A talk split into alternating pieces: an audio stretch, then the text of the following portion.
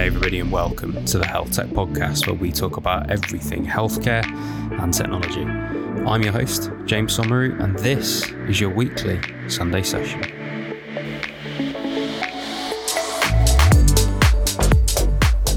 Good morning, everybody. How are you doing this fine Sunday? So, got a couple of bits I want to touch on for you this week. And the first one is perfectionism. The second one is some extra info and advice from Rob Walton, the president and CEO of GE Healthcare across a few different markets. So, about perfectionism. Now, you may have spotted that my usual Thursday episode didn't actually come out until the early hours of this morning. And that was because of an issue with my publishing platform, talking to Apple. And anyway, I was looking at my download metrics and going into a bit of a spiral, thinking, "Oh my god, there's going to be this huge trough in my in my graph, and it's going to look all terrible." But anyway, I caught myself and just said to myself, "Look, if I've got a week's gap, let's say I get zero downloads for a week, and this graph has got the trough, who actually cares? You know, if that's the worst thing that happens this week, then I'm doing okay. And in reality, it's a couple of days late. So look, it doesn't feel like the most professional thing having a gap when you say it's a weekly podcast or two episodes a week. I'm sure everybody that podcasts that listens has got that same feeling. But, you know, I put it into perspective and that kicked me off into thinking what I was actually grateful for, which is in part all of you guys that listen and everything that comes out of this podcast in terms of opportunity and people that get in touch. Um, and, you know, on a really practical level, look, I'm now a complete expert in podcast RSS feeds and indexing and how various platforms turn those into displaying your podcasts and what can go wrong and all that sort of stuff. But anyway, um, actually, also on a practical level. So, if there are any podcasters that are listening out there, if in the description of an episode you have like a weird character or you end up dragging over a bit of code that might have come across when copying and pasting someone's bio, let's say, turns out that can turn the whole system into havoc. So uh, if you've got an episode that isn't coming up, that might be why. So get rid of the description and repost it and I found that out at midnight last night uh, in the depths of a Reddit forum. So that's why I ended up uh, publishing it in the early hours of this morning. But anyway, when I'm succumbing to the pressures of perfectionism, I try to get as much perspective as possible to get my head back in the game and to get back onto speed and execution. So that is my advice for anybody that's struggling with a bit of perfectionism. It's all about putting it into perspective. Anyway, on to the meat of this episode. So it's a two for one on GE Healthcare this week. The last episode, which came out in the early hours of this morning, was uh, with Rob Walton, who's the president and CEO of GE Healthcare.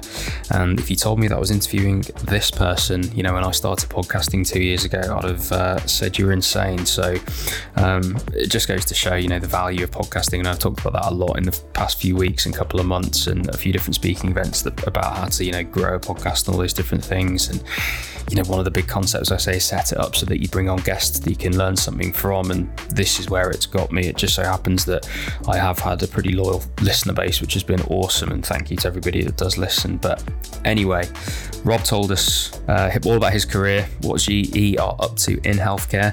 But we also had a chat afterwards, and I got Rob to tell me his tips for health tech entrepreneurs. And I've got those for you right now. So here is Rob Walton giving his tips for health tech entrepreneurs.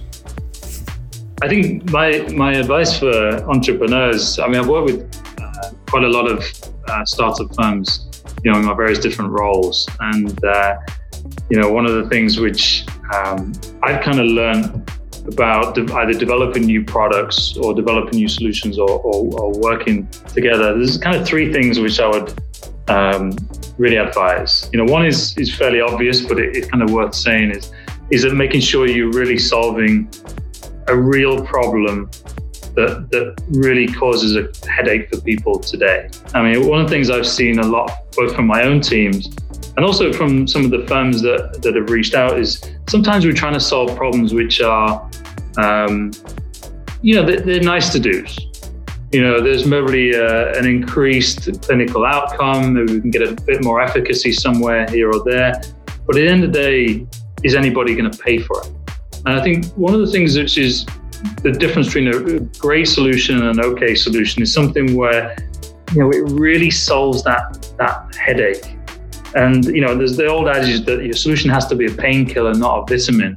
I think it's ex- extremely true, and it's something that we often forget. And, and one thing I, I, have seen is that sometimes we, we can fall in love with the solution that we have and, and lose perspective on whether actually is this the most important thing for the customer to solve at this point in time. And if it's not, you know, are they going to be able to part with their money uh, to be able to pay for it? So that's kind of one one area where I'd really, you know, advise people to look. You know, do, are we really solving a genuine problem that exists today? Second thing is is the business model and thinking about who pays who. Where is the money going to come from to pay for this solution? Uh, and again, this may seem obvious, but actually, very often we're working maybe with uh, a clinician or we're working with somebody uh, within um, a customer. And, and if we only listen to one voice, you can develop a solution particularly for that individual or, or that, that kind of uh, part of the, of the customer's business.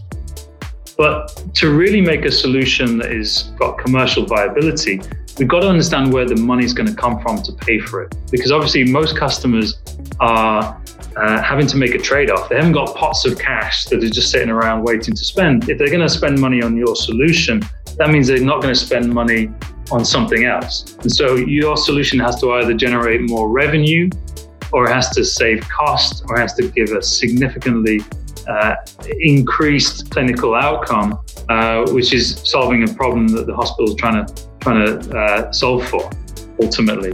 And I think sometimes again we lose sight of, of what that is, and, and that can actually mean that um, the solution, although it's a great solution, doesn't have commercial viability and therefore would never see the light of day and never really be a successful product. The other thing as part of that is figuring out is, does anybody have anything to lose? are any of the stakeholders who would lose out if this solution came into into into being? You know, if we think about uh, hospitals, for example, they're extremely complex organizations, and and also you know the the interactions between departments aren't always perfectly set up. So you know, if you have a solution which takes patients from one department to another, um, particularly in, in networks where there's a revenue generation model, like in the USA, you, you may be actually taking uh, revenue opportunities from one department and moving to another. And so, even though that might be the best outcome, um, you may find that you have a stakeholder who has a lot to lose, and therefore, then that can actually make the uh, the opportunity for commercialization that much more difficult. Um, you know, the, the, last thing I've mentioned is, is working with big companies. Um, I, have worked with quite a lot of uh, startup and smaller companies, and, and almost all of them find it extremely frustrating working with a big company. Um, and I think that's that's the nature of the fact that uh, big companies are set up um, to, because they're very large organizations and they have to run uh, with a certain amount of standardization and, and, and protocols effectively. Um, this can make it feel extremely frustrating sometimes for the for the smaller firm uh, to work with. Uh, but some of my tips would be, you know, don't try and change the big company.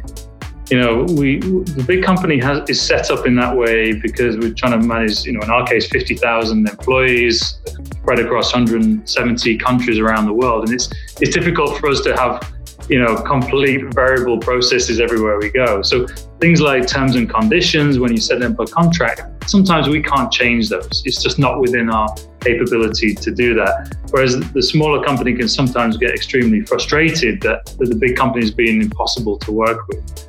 Um, you know, some of the other things is is the fact that you know the organization seems to be incredibly opaque and difficult to understand. And, and to be honest, they are. I mean, relative to a small company, a big company like GE is extremely complicated. Um, and so, one piece of advice is if you're working uh, with a company like GE, make sure you understand the organizational structure and also make sure you know who the decision maker is. Um, what I've seen a few times is that you know startup firms can be working with maybe an enthusiastic employee who's who's kind of taken this, the partnership to a certain level, but the management hasn't necessarily been on, on board. And so when it came to, you know, putting the contract together and really taking the partnership to the next level, actually the, the manager was not on board and therefore the, the opportunity fell apart. So, you know, it, what I would always recommend is to make sure you understand who is the decision maker and make sure you, you get some face time and, and connection with the, the leadership so that you know that you have support all the way through the organization uh, whenever you're trying to kind of put together any kind of contract. Um, I think the only other one I would mention is the quality requirements. You know, companies like GE, we're held to extremely tight and, and very high levels of quality management and regulatory management controls.